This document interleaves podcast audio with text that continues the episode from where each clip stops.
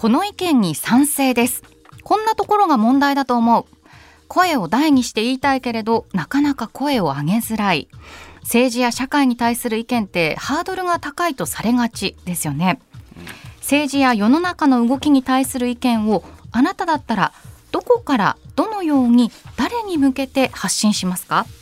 今日は自分自身の意思を示すのに重要な意見の発信について考えます。最近ってもう1億総コメンテーター時代だと思うんですよ、うん、いろんなところでニュースとか SNS、はい、世の中の動きや流行を見て自分自身が意見を持った時にポロッとこうねどういう人でも発信できる全世界に向けてっていう時代だと思うんですけれどもいろんな意見を持った時、まあ、石野さんはノンフィクションライターでご職業でもあるんですけれども、はいええ、どうやってらっしゃいます？あのこれは僕はずっとさいあの新聞記者時代から、はい、あの新聞記者辞めて、えーとインターネットに移っ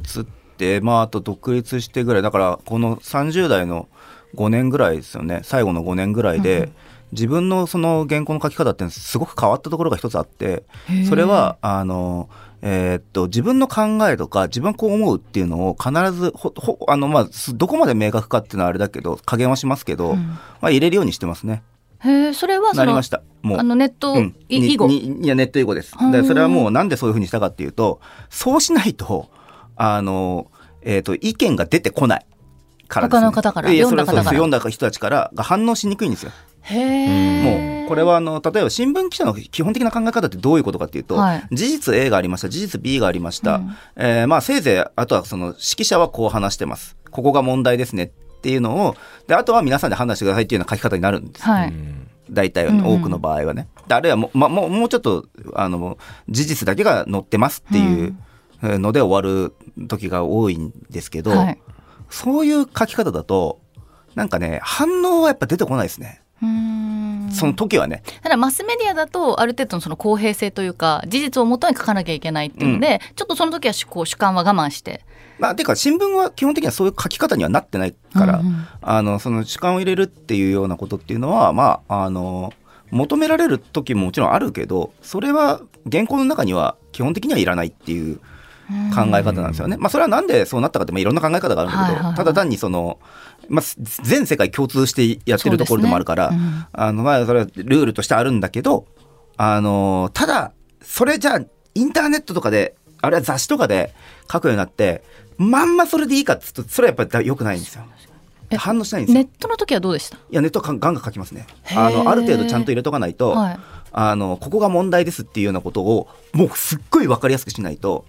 あの反応やっぱ反応が出てこないっていう、ね、シェアが進まないっていうのは意識してましたよ。私もいろんなコメンテーターの方とかそのゲストの方とかにお話伺うときにやっぱりある程度自己開示みたいなものをした方が議論が盛り上がるなっていう、まあそうですね。リスナーの方からのメールもこう、気持ちが入ったものがいただけるなっていう気持ちはすごいありますね、確かに。松尾さんどうですか？意見の言い方。えっとまあ今の話を受けて言うならば相手が何を考えてるかが分かった方が確かに議論にはなるとは思うんですけど、やっぱりこう僕らみたいに結構不特定多数の人にこう発信する場が与えられてる人って、やっぱりこう単純に自分の意見を発信しちゃうともしかしたらそれが例えば炎上したりするっていうリスクもあるじゃないですか、うんはい、でそれを恐れない人もいるとは思うんですけど、まあ、僕みたいに肝っ玉のちっちゃい人間はもうちょっと言ったらなんかちょっとヤフーニュースに上げられてまあコメント数5ぐらいでもなんか僕の意見を叩かれたりすると 僕は撃沈するんでもう。あすごい気にされるんですか？どういう意見が来るか。あのあんまりエゴサーチとかしないんですけど、ええ、妻がエゴサーチをしてくれるんで。ちょっとね、あの、いつもその、お帰りも、ここ最近の傾向でもあるんですけど、はい、いわゆる芸能界とかの不祥不祥事とか、あるいはそのハラスメントの問題っていうのが、やっぱりその途端にニュースとして扱いましょうっていう方向に、これもここ最近変わってきた話なんですよ。すね、これマスメディアでも、うん扱おうっていう,、まあ、下半身のスキャンダルとかっていうのはさ普通はニュースとか新聞とかあるいはテレビで扱うのは、まあ、ちょっと躊躇しますよねっていうのが、10年ぐらい前のやっぱりまではやっぱそういう価値観で動いてたんだけど、うん、まあ、まあハリウッドの MeToo 以降っていうのはやっぱ大きいと思うんですけど、やっぱそのそういうのも積極的にニュースとして扱っていかなきゃだめなんだっていうふうに変わってきて、はい、それこそ週刊誌のスキャンダル報道なんていうのをある程度のところでまあ受けましょうっていうことになってるじゃないですか。で、そうすると、やっぱと当たり前の話ですけど、じゃあその芸能関係の方とか、あの芸人さんも含めてだけど、まあ、芸能、広く芸能界、俳優の方も含めて、そういう人たちが何を言ったかっていうのは、やっぱりあの今のこたつ記事の餌食にはなりますよね。そうですね。そう本当に最近ってその俳優の方だったり、芸人の方が世の中に対する意見を求められる機会が本当にね増えたなと思うんですけど、ちょうど今週月曜日の亮さん田村亮さんのコラムでも、なんかこう辛辣な意見の方が求められて、ちょっとこうもやっとしたなんですかね、うん、両論兵器みたいなことするとなんか芸能人同士甘いとかっていう意見が来ることが多いみたいな話がなんかあのいろんな意見があってしかるべきだと思うし、はい、例えばその例えば、えーとまあ、芸能関係のニュースだったりとかして僕はまあちょっとそこの内情が一般の人よりは分かったりするから、ちょっとそっちに寄ったコメントをしたとするじゃないですか。はい、そうしたらやっぱりそのあの世間一般ではなんかその叩かれてる人たちのことをかばったって言ってすごい僕もその矢面に立たされたりするんですけど、えー、でもそれいろんな意見があってしかるべきですしその違う反対意見の人を、うん、その一方的に攻撃するっていうことが、多分そのこの発信を阻害してる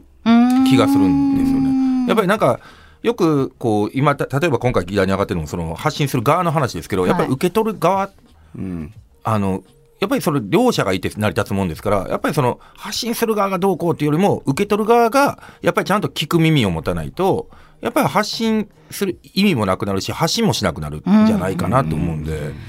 ですね、うん、あの俳優でいうと小泉京子さんは、よくこういろんなね政治的なことに関しても世の中のことに関していろいろこう活動的に抗議されたりとか、うん、いろんな意見おっしゃってるじゃないですか。ただやっぱり芸能人のくせにとか、うん、アイドルのくせにみたいな、X とかツイッターでの意見もたくさん来たりとか、事務所に電話がかかってきたりメールや手紙が来たりみたいなこともあったようで、うん、芸能人が政治的発言をしてみたいな批判をよくされるんですけど政治的な発言かなっって思うんですよねと。国民的な発言なんじゃないか、みたいなご意見もされてます。いやもう小泉さんおっしゃる通りだと思いますね。ん。なんかやっぱりあの小泉さんもやっぱりもともとねやっぱもう僕ら子供の時からも活躍してるアイドルででもお仕事もしたことあるしすごくあのなんていうんですかね気持ちのいい人なんですね。えー、でまあ事務所も辞められて今自分で独立されてでこう舞台のプロデュースもそうですしいろんなことをされてるんですよ。やっぱりこう自分で動いて。でだから芝居見に行ったら本当に小泉さん自らあのチケットのもぎりとかやってて。へなんかもう、うん、ファンでなくてもびっくりするぐらい。でもそのもうそれをしてるだけじゃなくて、うん、あのやっぱり準備とかその例えば小道具を作ったりとかそうそういうのも含めて全部あと何ご飯を炊き出しをちょっとやったりとかもうすごくあの地道な活動をずっとされてるんですよ。小泉さんってやっぱり事務所出てから特にそうですけど、でやっぱりそういう活動ってもう僕が知りえないことだけどももっといっぱいあると思うんですけど、はい、なんかすごく今の小泉さんって見ててすごいかっこいいなって思うんですよ。でそういう人がやっぱりなんか僕も最初はやっぱり俳優たるもの自分の意見を言うべきじゃないって思ってたんですよ。やっぱりその役に影響するんじゃないかなで。もそんな言ってねそのニュースを代わり出て生放送でなんかベラベラ喋ってるんでどの口が言うねんって話ですけど。そうですよ。だいぶ言ってるじゃないですか。どうでした？やってみたらやっぱりあの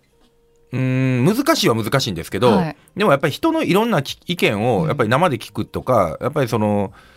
生でその情報交換ができたりとか、うん、あとそれを受けてやっぱりその自分の意見も発信やっぱり責任を持って発信するっていうことができるんで簡単な仕事じゃないですけど、うん、あのやってやりがいはあるなって感じてるんですよ。うん、でまあまあそれ僕の話は置いといて、まあ、小泉さんがだから、そのそういうふうに今発信してるのなんかを見てると、やっぱりそれもあのかっこいいなと思うしなんか僕もだからその黙ってる必要はないんやなって。いうふうに思うんでやっぱりなんか今まあ小泉さん以外にもやっぱりちょこちょここう自分の意見発信する俳優さんって出てきてる、えー、特にやっぱり海外の人はね。そうですね、まあ、テイラー・スウィフトさんのね話とかも話題になってますけれども、うん、やっぱり日本の俳優さんはどうしたってやっぱりその言いにくいのはおそらく売れてる人になればなるほど言いにくいと思うんですよ、はい、でもそれっていうのは例えば広告をやってるからとかあコマーシャルとか。コマーシャルがあるイメージもあるしね。そうなんですよ。やっぱりそのスポンサーがあるとやっぱり発言しにくいと思うんですね。やっぱり仕事ですから、だからそう考えるとやっぱり難しいのかなってそういう人たちはやっぱ発言するべきじゃないと思うしスポンサーがついてるんやったらそういう仕事を受けてるんやったら、はい、だからちょっと、うん、誰もが彼もそう言えばいいって問題じゃないですけど、うん、もし言える人、もしくは言いたいって思ってる人がいるんやったら、やっぱり声を上げるべきだなと。あとは、ちゃんと聞いてもらいたい。そうですね、でそういう本気が伝わ視聴者の方とかリスナーの皆さんに伝わるからこそ世の中の議論というか、はい、見てる人聞いてる人も意見を持ちやすいと思うんですよ。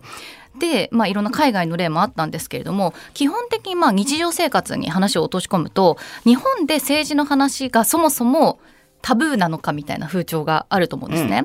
うん、例えば2021年に発表された100以上の国と地域が対象の世界価値観調査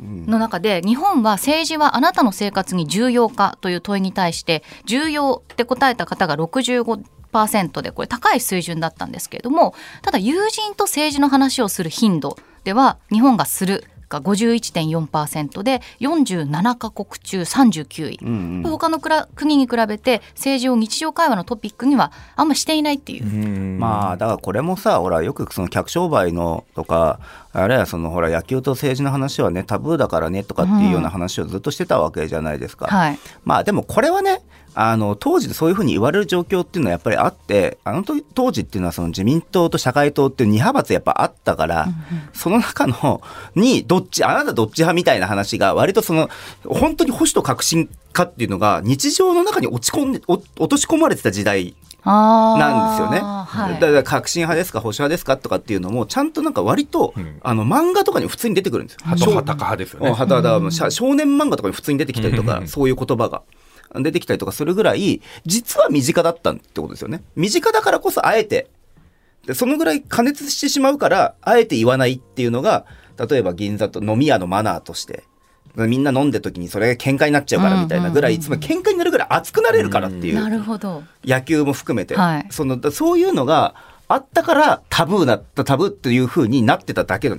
だと僕は思ってたんで。で、やっぱそれでやっぱサブカルチャーとか見ててもそうなんだ。映画とかでも普通にそういう話してるし、あの出てくるんですよ。でそのぐらい実は政治が身近だったっていうことですよだからこの調査の今の現状っていうのは逆に政治が身近じゃなくなっちゃったっていうあのことなんですよ。なるほど。うん、というふうなことなんだと思うよ。確かに先ほどのねあの小泉さんのまあその政治的発言なのかなって思うんですよね。と国民的な発言なんじゃないかっていうので、やっぱり国民としての意見が私たちの働き方にも関わってくるわけじゃないですか、だから今の政治について喋ることが自分の待遇だったり組織への意見になるわけだから、うん、もうちょっと身近にいろいろ発信してすごい建設的な議論ができる世の中になった方がみんな幸せになるんじゃないかなみたいな気持ちもありますけどね。そうなんですうん、それは全くその通りで。別に誰も分断をね生もうとしてるわけじゃないですからね。あの投票率が下がるってよく問題になりますよねっていうじゃないですか、はいはい、でこれなんで問題になるかっていう話。であの一応ねもうちょっと言うと投票率が低くても政治が回ってるんだったら、それはそれで成熟した社会の機能としてはいいじゃないかってい。う考え方も一方では成り立つわけですよ。そんなにまあ日本もそうだけど別にすごい極端にあの不正が起きてるかっていうその昔みたいにねっていう昔の日本とか今もその政情が不安定なところみたいにってないけどそこそこうまく回っちゃってるっていうのがいいっていう考え方もあるけどただ一方であのーそう、要するに投票に行く人たちが固定されてしまうと、要するに固定客向けの政治しかやんなくなりますよっていうのも、これもまた一方で事実ではあるから、あの、その時に、その投票率が低いっていうのは、やっぱちょっとみんな諦めちゃってるでしょ。政治が変わらないからって。イコール自分の生活が変わらない変わらないからって。でもね、変わるのよ。いや、それはそう。でも、変わるのよ。なんか投票率を上げようとする動き自体もなんか緩慢ですよね。ね。そうなんね。で、どうしてもやっぱり選挙しがないんじゃないかみたいな考えになっちゃうじゃないですか、うん、自分たちの意見の発信の場って。もうちょっとなんか気軽にみんなでデモ行こうとかそういうことじゃなくて、なんかね、健全な議論が進めばいいですよねって話、ね、やっぱりなんか、でもあの、さっき松尾さんもちょっと言ってたけど、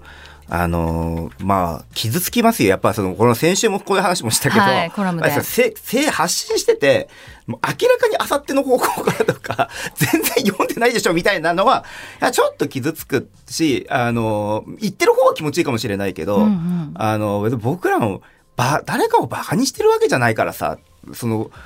少なくとも社会はもうちょっとこういう方向で良くしていきたいなとか、うん、こっちの方向に行った方がこの問題ってみんなでなんか黙ってスルーするよりは多少なりともちゃんと気にしてますよって声を上げとかないとダメじゃんっていうふうに思ってるから言ってるところもやっぱりあるのでねっていうのは思うな。みんな気持ち一緒だよねっていうところでちょっとだけ意見の発信がしやすくなるかもしれないですね、うん、ちょっと引き続きねリスナーのあなたのご意見もぜひ送ってください。意見の発信についてメッセージお待ちしています。メールアドレスおいでよアットマーク JOQR.net です